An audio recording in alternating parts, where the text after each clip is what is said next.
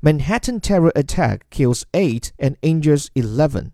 A driver plowed a pickup truck down a crowded bike path along the Hudson River in Manhattan on Tuesday, killing 8 people and injuring 11 before being shot by a police officer in what officials are calling the deadliest terrorist attack on New York City since September 11, 2001.